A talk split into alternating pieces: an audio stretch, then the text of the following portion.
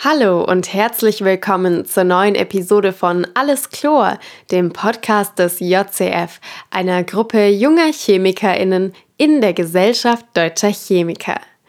Philipp aus dem JCF hat für uns einen Stammtisch vorbereitet. Dabei nimmt er uns mit auf einen chemischen Spaziergang. Jede Person aus dem JCF kann übrigens einen Stammtisch aufnehmen. Schreibt uns gerne eine Mail an podcast.jcf.io, wenn ihr Interesse daran habt. Und nun gebe ich an Philipp. Viel Spaß!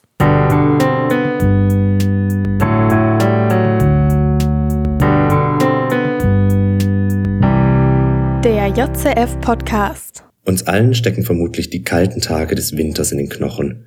Nun werden die Tage langsam wieder länger und die Sonne zeigt sich häufiger und überhaupt bekommt man langsam wieder Lust, vor die Tür zu gehen. Was passt da besser als ein kleiner Spaziergang? Der ist nicht nur gut für den Kreislauf und das Gemüt, sondern es gibt auch mannigfaches an Chemie zu entdecken. Jedes Lebewesen ist eben immer voller Chemie. Ich möchte euch hiermit einen kleinen Einblick geben, was es draußen zu entdecken gibt. Natürlich ist das längst nicht alles. Würden wir so herangehen, würden wir nach jedem Schritt stehen bleiben und uns wieder faszinieren lassen – es ist mir als Anregung gedacht, bei der nächsten Wanderung selbst mal die Augen offen zu halten und sich zu fragen, warum ist das giftig oder was ist das für ein roter Farbstoff in dem Fliegenpilz? Bei diesem kleinen Spaziergang durch Natur und Jahreszeiten werden wir uns zwangsläufig mit mehr als nur Chemie beschäftigen. Es wird kleine Exkurse in die Biologie geben. Klar, wer sich mit Naturstoffen beschäftigen will, muss eben über die Natur selbst Bescheid wissen. Aber auch in solch fremde Gefilde wie Geschichte und Mythologie machen wir einen Abstecher – irgendwie sind die Zeiten, in denen man eine Wissenschaft nur für sich betrachten kann, vorbei. Zusammenhänge, Interdisziplinarität und Kontext sind wichtiger denn je. Gut, so viel zur Vorrede. Wanderstiefel an und los geht's. Wir starten im Winter. Es braucht doch gar nicht lang, bis wir auf die ersten kleinen Pflänzchen stoßen. Jetzt noch gerade als kleine Knospen zu erkennen, aber bald schon werden die Vorgärten gesprenkelt sein von kleinem Grün mit gelben und weißen Blüten. Schneeglöckchen, Winterlinge, Krokusse und Co. kündigen an, dass der Winter vorbei ist und das neue Jahr langsam in die Gänge kommt. Laufen wir ein Stück weiter in den Wald hinein. Auch hier sehen wir überall kleine Blumen den Waldboden zieren, teilweise in so großer Zahl, dass es aussieht, als hätte jemand gelbe Matten im Wald ausgerollt. Wenn man mal genauer darüber nachdenkt, sieht man Blumen im Wald eigentlich eher selten. Die Frühblüher machen sich das noch fehlende Blätterdach zunutze. Noch kommt viel Sonnenlicht auf den Waldboden, was die kleinen Pflanzen zu nutzen wissen. Frühblüher haben nicht nur die Blütezeit und das teils massenhafte Vorkommen gemein, sie sind außerdem auch fast alle mehr oder weniger giftig. Verständlicherweise. Denn das erste neue Grün erfreut nicht nur unsere Gemüter, sondern an sich auch die Tiere im Wald, die nach dem Winter nur auf die neue Wachstumsperiode warten. Um als Frühblüher nicht sofort vom nächstbesten Reh vernascht zu werden, bietet es sich daher an, giftig zu sein. Vom Nervengift Galantamin im Schneeglöckchen über herzwirksame Steroide im Winterling bis hin zu Narzisin in der Narzisse kann man in fast jedem Frühblüher giftige Stoffe finden.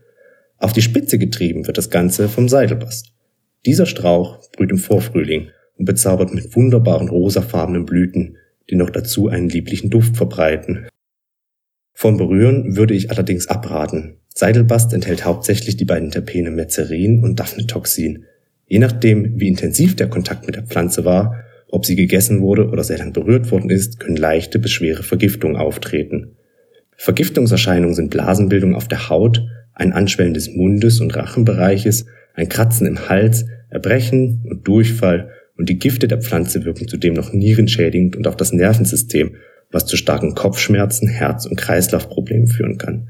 Es gibt manche Pflanzen, die wirklich in Ruhe gelassen werden wollen. Die starke Giftwirkung der Pflanze spielt sich auch im volkstümlichen Namen wider.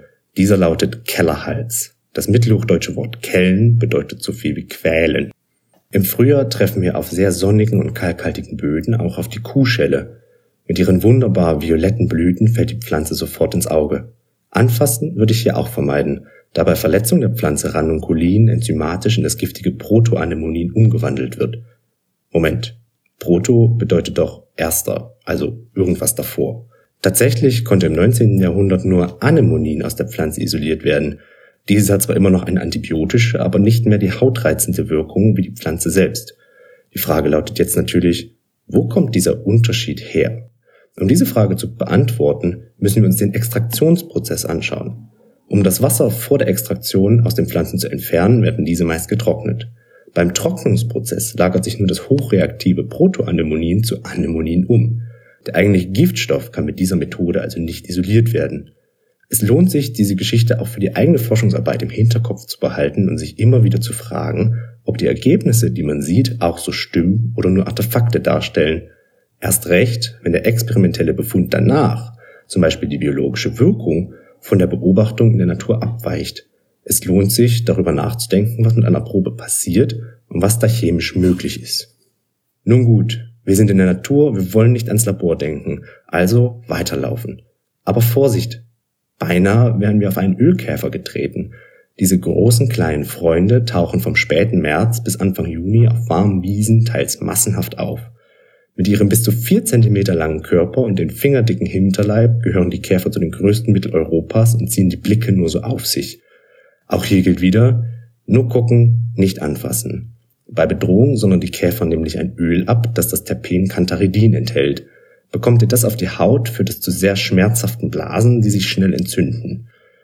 Stellen wir uns mal vor, wir sind trotzdem neugierig und wollen das Gift isolieren, packen vorsichtig ein paar Käfer ein, sortieren sie nach Männchen und Weibchen und nach Fundzeit, dann würden wir feststellen, dass im März und April nur die männlichen Käfer giftig sind, später im Jahr dann aber auch die Weibchen merkwürdig.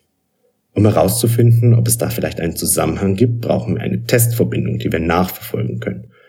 Dazu bietet sich in der Analytik die Markierung mit dem schweren Kohlenstoffisotop 13c an. Dieses kann durch den schwereren Atomkern sehr leicht von dem häufiger vorkommenden 12c unterschieden und somit wiederentdeckt werden. Würden wir die Experimente nun also erweitern und die Männchen mit 13c markierten Cantharidin füttern, dann würden wir feststellen, dass das Gift von dem Männchen bei der Paarung auf die Weibchen übertragen wird und die Weibchen den Giftgehalt der Männchen sogar schmecken können und danach ihre Partner wählen. Und was passiert danach mit dem Gift? Nun ja, bei der Eiablage wird das Gift auf die bis zu 9500 Eier, die ein einzelner Käfer ablegen kann, geschmiert. 9500 Eier aus einem Käfer. Und die sind auch noch giftig. Das wirkt selbst für Insekten ein bisschen nach Overkill. Der Grund, warum unsere Erde trotzdem nicht von Ölkäfern überrannt wird, liegt im Lebenszyklus der Käfer. Die Eier überwintern bis zum nächsten Jahr im Boden. Sind die Larven dann erst geschlüpft, klettern diese auf den höchsten Grashalm, den sie finden können, und hoffen dort auf die Ankunft einer solitär lebenden Biene, an die sie sich anheften können und von ihr mit in das Nest getragen werden. Dort ernähren sie sich von den Bienenlarven und der vorbereiteten Nahrung. Wird die Käferlarve aus Versehen von einem anderen Insekt mitgenommen, stirbt sie.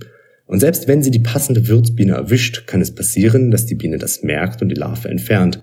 Und dann gibt es natürlich noch die normalen Gefahren der Natur, wie andere hungrige Insekten oder Infektionen. Dieser komplexe Lebenszyklus der Käfer macht es nötig, dass so viele Eier wie möglich schlüpfen und eine Chance bekommen, zum fertigen Käfer heranzuwachsen. Je weniger Ölkäfer wir auf unserem kleinen Spaziergang sehen, desto sommerlicher werden die Temperaturen und desto mehr Orchideen finden wir auf den Wiesen und Wäldern. Orchideen sind faszinierende Pflanzen. Viele von ihnen leben parasitär, sie haben sehr feine und ausgeklügelt gebaute Blüten und produzieren Gerüche, die nicht dafür da sind, uns Menschen zu betören. Der Bienenragwurz zum Beispiel besitzt eine Blüte, die mit ein bisschen Fantasie tatsächlich an eine Biene erinnert. Der eigentliche Clou kommt aber erst zum Vorschein, wenn man daran riecht. Also nicht als Mensch. Unsere Nase möchte die Pflanze nicht betören. Für männliche Bienen aber riecht die Blüte perfekt nach einer paarungsreifen weiblichen Biene, was dazu führt, dass die Orchidee häufig von Bienen besucht wird, ohne Nektar anzubieten. So hat jede Orchidee ihre ganz eigene Strategie, Bestäuber anzulocken. Der Bienenragwurz lockt Bienen an, der Fliegenragwurz Fliegen und der Spinnenragwurz, er ahnt es schon, auch Bienen. Nachdem wir eben schon Bienen als Bestäuber erwähnt haben, können wir auch noch kurz über Bienen selbst sprechen. Einige Leute sind gegen Bienengift allergisch, noch mehr Personen haben Angst vor ihnen und bekommen Panik beim Anflug einer kleinen Biene. Solange man nicht allergisch ist, ist ein Bienenstich an sich nicht weiter schlimm. Es tut zwar weh und schwillt an, aber nach spätestens einer Woche hat man alles wieder überstanden. Für uns lohnt es sich nun, das Bienengift mal genauer anzuschauen. Wie alle Gifte besteht dieses nämlich nicht nur aus einer Substanz, sondern aus mehreren aktiven Komponenten, die alle leicht unterschiedlich wirken und so eine möglichst breite und starke Giftwirkung hervorrufen. Das Gift besteht aus Proteinen wie der Phospholipase, das Zellmembranen angreift, oder Apamin, einem neurotoxischen Protein und kleinen Molekülen wie Histamin und anderen Entzündungsmediatoren. Hauptbestandteil ist aber das Melithin, ein Peptid aus 26 Aminosäuren, das sich nach der Giftinjektion in die Zellmembran des Opfers einlagert, dort Poren bildet und die Membran für Ionen durchlässig macht. Durch diese Ionendurchlässigkeit stirbt die Zelle dann ab, sie platzt förmlich. Außerdem sind im Bienengift Alarmpheromone enthalten, die anderen Bienen signalisieren sollen, hier wurde gestochen, hier besteht Gefahr, bitte noch mehr stechen. Insgesamt sieht man an diesem Beispiel wunderbar, wie vielfältig Gifte aufgebaut sind Meistens hört man immer nur von einer Komponente. In Pflanze so und so ist der und der Giftstoff enthalten. Meistens ist es aber ein Cocktail aus verschiedenen Derivaten, also chemischen Ableitungen einer Hauptstruktur und verschiedensten Komponenten mit teils ganz unterschiedlicher Wirkung. Sommerzeit ist auch Urlaubszeit. Setzen wir unsere Wanderung also in den Alpen fort. Auf den sonnenbeschienenen Alpen laufen wir nicht nur allerhand Kräutern über den Weg, sondern können diese auch noch probieren. Ein Beispiel ist der gelbe Enzian. Diese Pflanze erreicht eine Wuchshöhe von bis zu anderthalb Metern und besitzt eine armdicke, meterlange Wurzel, die mehrere Jahrzehnte alt werden kann. Diese Pflanze ist ausnahmsweise nicht giftig für uns, sondern nur bitter. So bitter, dass der darin enthaltene Naturstoff, das Amarogentin, in der Pharmazie als Standard für Bitterkeit verwendet wird. Von dessen Geschmack kann man sich in der nächsten Almhütte bei einer Kostprobe des lokalen Enzian-Schnaps überzeugen. Auf unseren Wegen fällt uns auch eine Pflanze von ähnlicher Wuchshöhe, aber mit tiefblauen Blüten auf. Die Blüten sehen aus wie Helme und davon gibt es viele an einem Stängel. Die Ähnlichkeit der Blüten spiegelt sich im Namen wider. Vor uns steht der blaue Eisenhut. Die Pflanze enthält Aconitin, eines der komplexesten Alkaloide, die es gibt, zu dem auch noch keine Totalsynthese beschrieben wurde. Der Wirkstoff und die Derivate davon wirken auf das Nervensystem. Eine Berührung der Pflanze führt zu einem Kribbeln und Wärmegefühl auf der Haut, was sich bei stärkerer Exposition zu Taubheit wandelt und dann weiter zu Schwindel und Lähmungen. Die Pflanze ist so giftig, dass sie den Titel giftigste Pflanze Europas trägt. Eine Pflanze derselben Gattung gilt sogar als giftigste Pflanze der Welt. Ob das so stimmt und wie man das misst, sei mal dahingestellt. Sobald ein Ding aber einen solchen Ruf hat, wird da bestimmt schon was dran sein. Dass der blaue Eisenhut sehr giftig ist, ist auch schon den Menschen in der Antike aufgefallen. Schon damals hat man als Mensch versucht, einen Platz in der Natur zu finden und die Dinge um sich herum zu erklären. Wie die giftigste Pflanze Europas in die Welt der Menschen kam, können wir einer Sage aus der damaligen Zeit entnehmen. Die letzte der zwölf Arbeiten des Herakles, auf Latein Herkules genannt, war es, Kerberos, den Wachhund am Tor zur Unterwelt an die Oberfläche zu bringen. Dies gelang ihm, aber der Wachhund war davon nicht sehr begeistert und bellte, fletschte seine Zähne und versuchte sich von der Kette loszureißen, an der Herakles ihn hinter sich herzog. Jeder, der schon mal mit einem Hund gespielt hat, weiß, dass dabei viel Spucke verteilt wird. So auch bei Kerberos. An jeder Stelle, an der sein Speichel auf die Erde traf, wuchs eine Pflanze mit der Fähigkeit, jeden lebenden Menschen direkt in den Hades zu befördern. Der blaue Eisenhut. Verbindungen zwischen Mythologie und Chemie finden sich immer wieder in allen Kulturkreisen. Naturstoffe, die etwas mit den Menschen machen, haben auch immer dazu angeregt, eine Erklärung zu finden, warum diese existieren. Solche Querverbindungen finden sich aber nicht nur zur Mythologie. Wenn wir jetzt im Spätsommer wieder zu Hause ankommen und bei uns über die Felder laufen, finden wir mit großer Wahrscheinlichkeit auch einen Mutterkornpilz. Diese enthalten Ergot-Alkaloide, die zu LSD umgewandelt werden können und eine ähnliche Wirkung haben. Heutzutage werden diese aussortiert. Man braucht also keine Angst haben, bei Verzehr von Brot auf einmal Besuch von Dämonen und leuchtenden Farben zu bekommen. Früher war man da allerdings nicht so vorsichtig. So waren massenhafte Mutterkornvergiftungen höchstwahrscheinlich für die Hexenprozesse von Salem verantwortlich, bei denen viele Frauen als Hexen verbrannt wurden. Man braucht aber nicht bis nach Amerika reisen. Colmar in Frankreich reicht schon.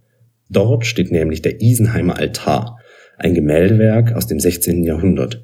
Darauf zu sehen sind geistliche Motive und an einer Stelle auf der Versuchung des heiligen Antonius Dämonen und Geister, die ziemlich stark nach einem schlechten Trip aussehen. Dargestellt werden sollte das Antoniusfeuer, eine Krankheit, die durch den Verzehr von mit Mutterkornpilz verseuchten Getreides ausgelöst werden kann. Die Rauschzustände werden von Schwellungen und Rissen auf der Haut begleitet, was damals die Erklärung nahelegte, die Erkrankten seien vom Teufel besessen. Betrachtet man sich das Gemälde, könnte man fast auf die Idee kommen, dass der Künstler selbst die berauschenden Pilze probiert hat, um die nötige Kreativität zu finden. Beweisen kann man das heute aber nicht mehr. Pilze sind auch das richtige Stichwort für die Jahreszeit, die jetzt kommt, der Herbst. Pilze gibt es zwar das ganze Jahr über, aber im Herbst schon vermehrt viele. Über Pilzgifte möchte ich hier nicht sprechen, da verweise ich nur auf die Pilzfolge vom Oktober 2023. Pilze haben aber noch so viel mehr zu bieten als nur Gift. Zum Beispiel der Pfefferröhrling. Dieser ist ein Würzpilz, der, wie der Name schon impliziert, Schärfe in das Pilzgericht bringt. Auffällig ist, dass je länger der Pilz erhitzt wird, umso mehr Schärfe verloren geht. Der Scharfstoff nennt sich Calciporon und wurde mit Hilfe von Geschmacksproben isoliert. Der Strukturteil, der für die Schärfe verantwortlich ist, ist ein 2H-Azepin, also ein Siebenring mit einem Stickstoffatom und drei Doppelbindungen. Beim Erhitzen der Substanz kommt es zu einer 1,5-Hydridverschiebung und das 2H-Azepin wandelt sich zu einem 3H-Azepin um. Obwohl es sich dabei nur um eine sehr kleine strukturelle Änderung handelt, geht jegliche Schärfe verloren. Im Herbst werden wir mit einer Farbenpracht geradezu erdrückt. Zu den Blättern kommen wir gleich, denn die Pilze sind mindestens genauso bunt. Viele tragen selbst Farbstoffe, wie zum Beispiel das knallrote Muscaflavin im kirschroten Saftling. Andere werden erst farbig, nachdem man sie verletzt. Es gibt rötende, gilbende, bläuende, grünende Pilze, eigentlich fast jede Farbe, die man sich vorstellen kann. Wie diese Farbstoffe strukturell aussehen, ist häufig unbekannt. Sie zu analysieren ist sehr schwierig. Man erhält sie nur in kleinsten Mengen und häufig sind die Substanzen nicht stabil und nach wenigen Augenblicken wieder zerfallen. Schön anzusehen ist es trotzdem. Wenn ihr das nächste Mal einen Pilz seht, kratzt mal dran herum und lasst euch überraschen, was für Farben ihr entdeckt. Hier braucht man auch ausnahmsweise keine Angst vor der Berührung haben. Es gibt in Deutschland keinen kontaktgiftigen Pilz. Probieren sollte man dann aber trotzdem nur die, die man genau kennt und weiß, dass sie essbar sind. Neigen wir unseren Kopf vom Boden gen Himmel, sehen wir das bunte Laub, das gerade noch so an den Bäumen hängt. Es ist nicht nur so, dass das Chlorophyll abgebaut wurde und so die anderen Blattfarbstoffe sichtbar werden, nein, Bäume stellen sogar ihren gesamten Stoffwechsel um. So werden jetzt im Herbst spezielle Anthocyane und Carotinoide in den Blättern synthetisiert, das sind Farbstoffe, die den Blättern eine tiefrote bis gelbe und orangene Farbe verleihen. Manche der Pigmente haben die Aufgabe, Zellen vor dem noch vorhandenen Sonnenlicht zu schützen. Bei anderem wiederum weiß man noch nicht, warum jetzt kurz vor dem Blattabwurf diese speziellen Farbstoffe gebildet werden. Mit den fallenden Blättern wird es wieder kälter und wir stehen schon fast wieder vor der Haustür. An manchen Tagen gibt es schon Frost.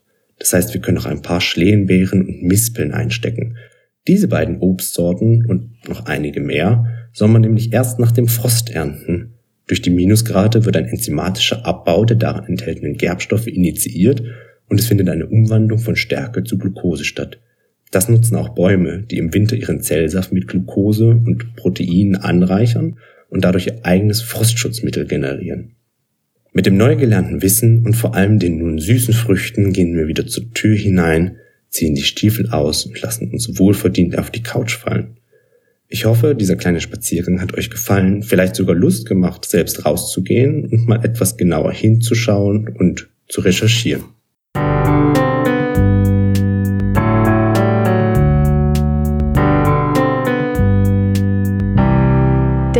Der JCF Podcast